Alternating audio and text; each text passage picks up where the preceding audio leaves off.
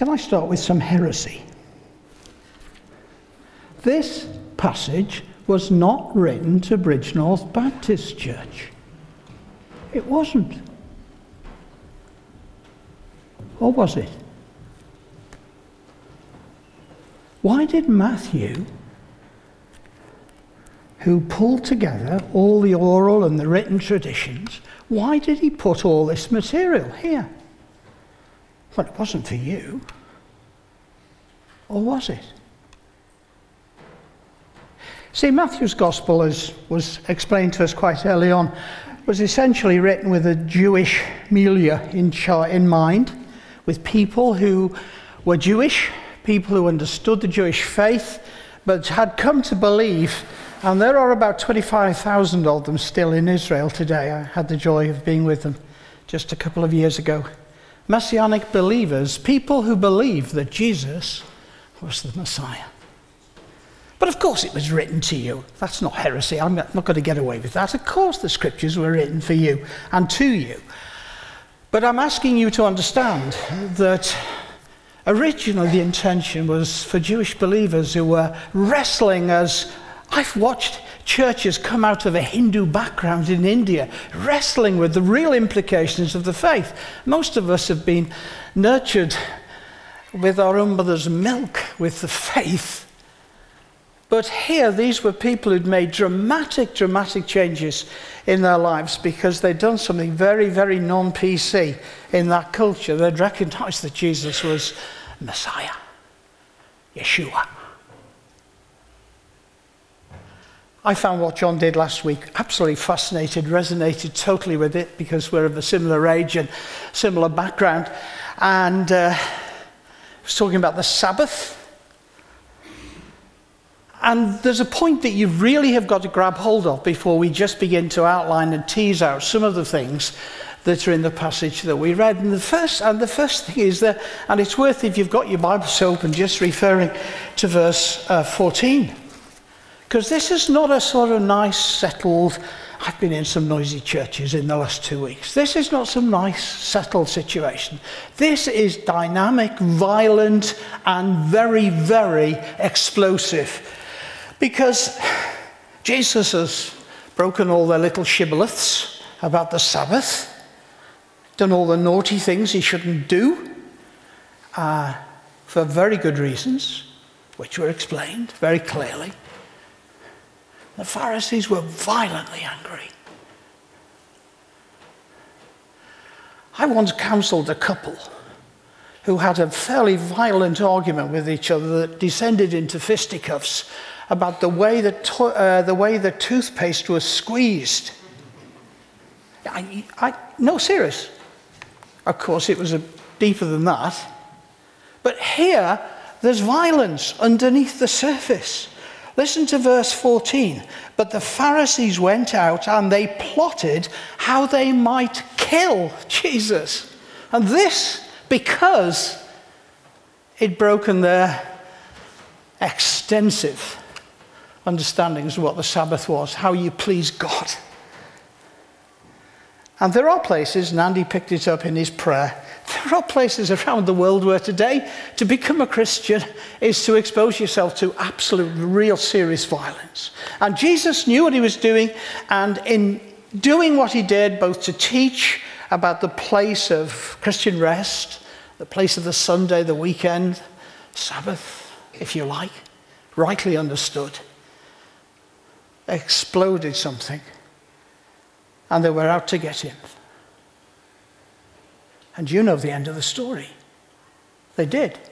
They got him, as they thought. And that's the context in which uh, Matthew begins to tell the rest of the story to these Jewish believers and therefore to us. And we need to understand that as we look at it. Interesting, though we didn't look at it, interesting that before we actually get to the passage we read, in that point of conflict, Matthew refers back to the Old Testament, to the Isaianic passages that speak of Messiah. There's a whole series of them, six, seven in, Messiah, in uh, Isaiah, and other allusions in the Old Testament about the role of the Messiah. And if you want to look at it, look at it, you can go and look in Isaiah 42. And it's in that context that Matthew continu- continues the story. And I wanted to explain that because it, in a sense, it almost impinges on how you understand what you've heard. Now, I can't expound this in detail for the very simple reason of time, but there are some fascinating things that I do want to come out. First of all, Jesus dramatically exorcises a man who has been blind and mute because of demonic infestation. Now, please God, the great majority of you here have never seen demonic infestation. I'm glad you haven't. I saw it several times, even in the last trip. Not extreme, but I have seen extreme demonic infestations. But almost the first person to came to pray, pray with me in the church, the first church I preached in, uh, which was the university church in Madurai, was a guy who was beaming. He was just radiating Christ. Absolutely dumb. Couldn't say a word. So the, those who are seriously disadvantaged by being deaf and dumb, uh, so often there can be a natural physical explanation, but Jesus knew, and you may not know, but certainly Jesus knew, that there can be demonic infestations that can actually block a person communicating. I have actually seen that. Not seen a person delivered, but I've cer- certainly met a person who the pastors were quite convinced was so demonically, uh, had been so demonically afflicted as a child because of the Hindu background that they were not able to be released. And Jesus speaks the word of release. Well, the argument about the Sabbath was fairly tame. The argument about seeing a person exorcised and set free and able to communicate gets even more intense. And the Pharisees really go for Jesus. And uh, they show an incredible theological naivety and, quite frankly, stupidity. Because they know he's powerful. They don't recognize that that power comes from God. They don't recognize him as God's son. The crowd were sort of trying to make their mind up, but they're going to get him. And get him they did. Because he did things like that, which you weren't supposed to do.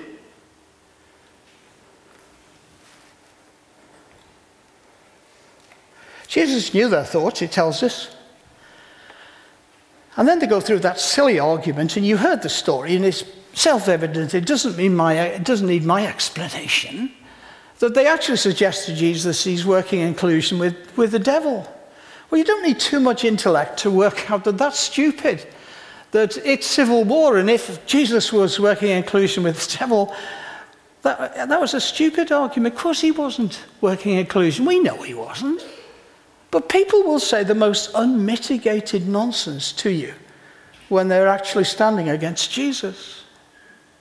And I want to affirm here, and I've got it in my notes, so it obviously must have been something the Spirit impressed on me as I've been thinking about this. And I was thinking about it before I went to India because I knew my brain would be well fried when I came back. I want to affirm here, and you need to hear this said, that we do not live in a deistic universe. We do not live in a universe where good and evil are equal in power. Right? You will find that perception in a lot of people. Let me say powerfully that is not true. Power, certainly Satan has some, but he answers to the name of Jesus. Amen. Amen. I've seen that so often, seen that in the last two weeks, where uh, there was uh, demonic manifestations, and Jesus, you don't need to do, you don't need to scream and shout. Just the name of Jesus will deal with the demonic. And that's what Jesus did there. Very simply. There's a fascinating section, and I pass over it quickly, but I allude to it, where it, there's a section that has spilt a lot of theological ink about that question about those who can't be forgiven. And let me say this the Holy Spirit is the go between God, okay? He's the one in the Trinity, and I mustn't get too technical. He's the one in the Trinity between Father, Son, and Holy Spirit who facilitates all the intercommunication. And He is good beyond words. And if you end up calling the Holy Spirit bad or evil, God help you, you cannot be forgiven because you cannot ever find a way into the grace of God if you believe that the Holy Spirit is evil. The Holy Spirit is, is good. And that's what Jesus was saying. And if you're going to come to God, I'm going to come to God as believers, but even before we were believers, you come because of the work of the Spirit. I had brilliant translators in, uh, in, in India. Four different pastors and two quite delightful single Roman Catholic ladies who had been professors of English at Madurai University. Spirit filled. I don't think they would have recognized my terminology, but believe me, they were spirit filled. And they stood next to me. And they I took a minute on, in each case with each translator to, to get them to understand a phrase I used to use. I'll use it here and you'll understand it in English, but it just needs to be contextualized uh, to understand in an Indian culture. What you are speaks so loud, I can't hear what you're saying. I think you understand straight away what I'm saying, don't you, in English? That's not difficult.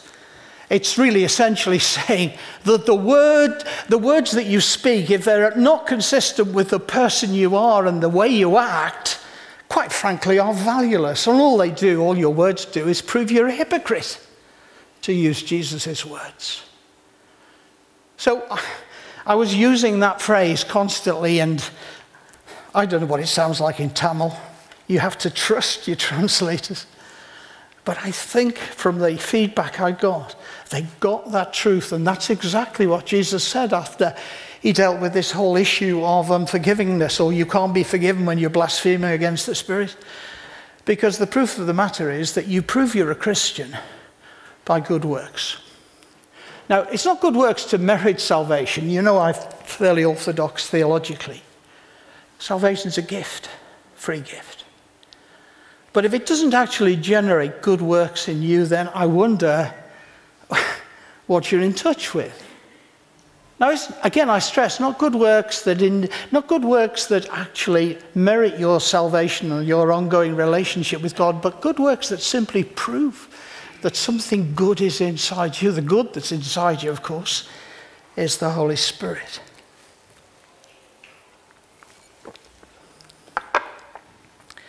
I'm rushing, but never mind.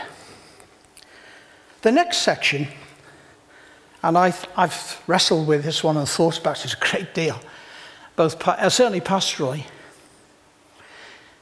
Is if you look at the beginning of verse 38, then some of the Pharisees and teachers of the law said to him, Teachers, we want to see a miraculous sign. And if you'll forgive me, just a word of explanation. Every sign, you know, eh, miracles in John's gospel are talked of as signs, aren't they? Right? You, you all know that. A sign is by definition miraculous. So, what they were saying is that we, not so much that we want to see a sign, a miracle, but we want to see a miracle that is indefi- uh, uh, sort of absolutely certainly come from heaven. In fact, literally, it's translated as a miracle from heaven.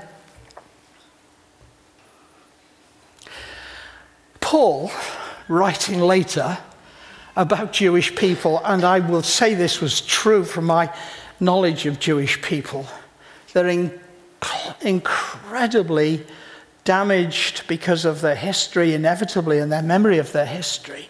And Paul said, right in 1 Corinthians 1, verse 22. The Jews doesn't say ask for a sign, it says, and it's a strong word in Greek, demand a sign. If you prove it, I believe. And you've never done that, have you? Oh, yes, you have. One of the things I've reflected, I've have a chance in retirement to think through some of the things I've done and seen and said, with some minor regrets inevitably, is this whole issue of people who want to bargain with God. Right? You do this, Lord, and then, and you've never done that. Or have you? I can own up to that. It's a very human, fairly ungodly reaction. Don't bargain with God. You can't demand things from God. He probably, because he's gracious, will deal very patiently with you as he deals very patiently with me. But you can't bargain with God. You have him on his terms or not at all. You'll have to trust him. He will explain ultimately. You may have to wait to heaven to get the full explanation. In fact, I'm certain you will. But he often graciously will explain himself. Don't demand signs from God. They were. And I'm fascinated by the psychology of Jesus and the way he dealt with the situation. He simply said, Well, the only sign you'll ever see, and you can still doubt that, is the resurrection. And there's an allusion to Jonah, which again goes back into the Old Testament, as you very well know. So don't bargain with God. You've seen resurrection. I stood outside the garden tomb in Jerusalem where they laid my Saviour. And the tomb is empty. Now, I'm intelligent enough to know that that's a belief statement on my part. That doesn't prove that Jesus is alive. I don't need to have that sort of proof because I see him acting all the time in people's lives. Remember, it was John or Charles Wesley that uh, someone was asking, you know, well, prove this religion. And he was speaking to one of his recent converts. He said, Well, you've come home. And he came home to the person's house and he said, Well, where's the proof? He said, Look, there's furniture, there's food on the table. I was a drunkard. And now God's changed me, and here's the proof. Well, of course, we know there's proof and proof. I'm a scientist, I need to be careful. But the resurrection is the ultimate proof. We don't live in a deistic universe. We live in a, a, universe where God's power is complete and control. Now, that's not to underestimate Satan. Believe me, don't ever underestimate Satan. He can be both an accuser, he can be a roaring lion, he can pretend all sorts of things. But neither be fearful of him either. You don't need to be fearful of Satan. In the right sense, using fear in the right context, you need to be fearful of God and God only. Five minutes to finish. And the last passage is probably quite the hardest one and they're, the words from Jesus, and I have to leave them with you. I'll try and say something about them. If you go into John's Gospel, chapter 7, or Mark, where is it? Mark 3, you will th- know that Jesus' family thought he was either mad or deluded. And that's very clear. You can go and check that. So if you have a problem with your family because you're a Christian, you hear what I'm saying? You probably do look mad to them. You're resting the whole of your life and your eternal destiny on something that is unprovable from their perception. They think you're an idiot. They think you're stupid. That's exactly what Jesus had to deal with. Part of me wants to go a little deeper because clearly I don't think you can say that It was his mother who thought that. She knew about the uniqueness of him. If nobody else knew, Mary knew she was a virgin when she carried that child. Joseph had died. He was probably an older man, quite common in that culture. And there are brothers, and there was James, who we know ultimately was to become the leader of the church, but James was really antagonistic about Jesus at that stage until the resurrection. So I don't know what that says to you in your context. You've probably got lots of unbelieving parts of your normal nuclear family, and they may react in the way I'm indicating. I hope they don't, but they may. They may. In these days of toleration, so called toleration, the thing that everything is tolerated except people who have personal faith in Jesus, it seems to me. But, uh, but you know what I'm saying, and I mustn't get sidetracked, or I'll be going down a different sidetrack. Jesus knew what it was to find that his spiritual family was more important, let me say this carefully, more important than his actual family. I've said it. I believe that's what the text says. Right? Your spiritual family, because it's an eternal family, is more important than your nuclear family. Don't please put words in my mouth. Your natural family is so precious and so important. But Jesus is saying something so profound. Not all of my family have faith in Jesus. I'm sure some of them think I've totally wasted my life, given it away needlessly. So here's the word. So in these days, these, those days then when Jesus was facing conflict, and days when we will face conflict, I've alluded to the conflict that's going on in India, it's unbelievable. People are being martyred further north in Orissa and even further north, and things may yet get worse. Even in a developing economy like India, it is unbelievable. I was scrutinized going through immigration, and if I wasn't so streetwise, I could have been on the next plane home, I'm sure, because they are tightening up there. But you're not in India. Neither am I in India now. I'm in Bridgnorth. You have to live, I have to live for Jesus here. There aren't simple instructions on how that happens.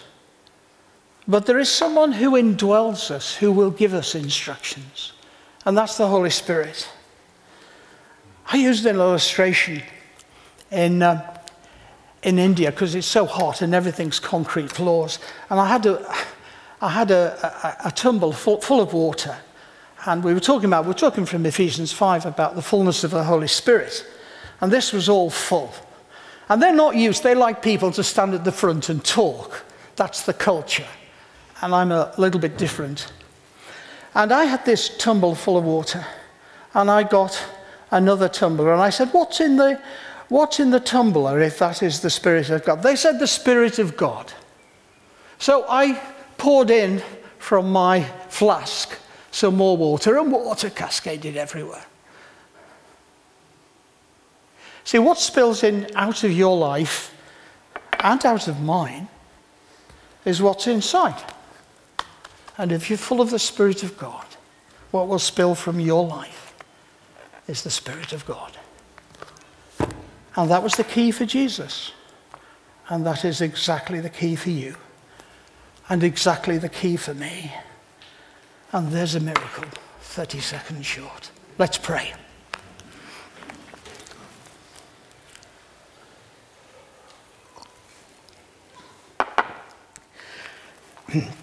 Father, there's a lot of very complicated issues that are spilled from the truth of who Jesus is. And we've been reading about the implications for him when he was alive. And we know that he's still alive and seated at your right hand, that he indwells us by the Holy Spirit. And therefore, we ask for each of us as we move into the hours of the rest of this day and the days, the rest of the days of our lives, however many they may be for all of us. May they be full of that spirit that helps us to understand that we live in a powerful universe where God's name is ultimately the power. We do not need to fear Satan. Thank you that you have given uh, absolutely infallible proof of who you were in the resurrection from the dead, and that you call us to think beyond the narrow confines of our own little families and even our own little church and even our own little country, and to understand that there's a broken world that needs to hear. In Jesus' name, Amen.